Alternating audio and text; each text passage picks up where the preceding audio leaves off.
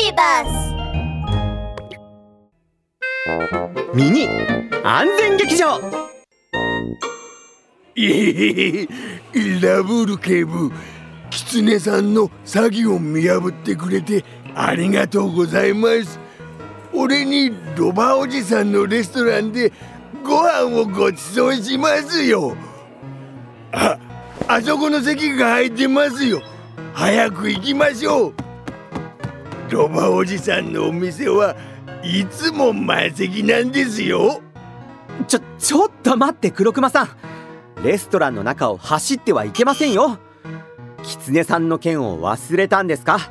うででも今ロバおじさんは料理を運んでいませんよ。そういうことではないんです。ラブール警部のワンポイントアドバイス。レストランの中は狭くて人がたくさんいるので走ったりするとテーブルや人にぶつかってしまうよ。もし料理を運んでいる店員さんにぶつかるとキツネさんみたいにやけどしてしまう可能性もあるんだ。みんなレストランはマナーを守って食事を楽しもうね。絶対に走っちゃダメだ。ワン！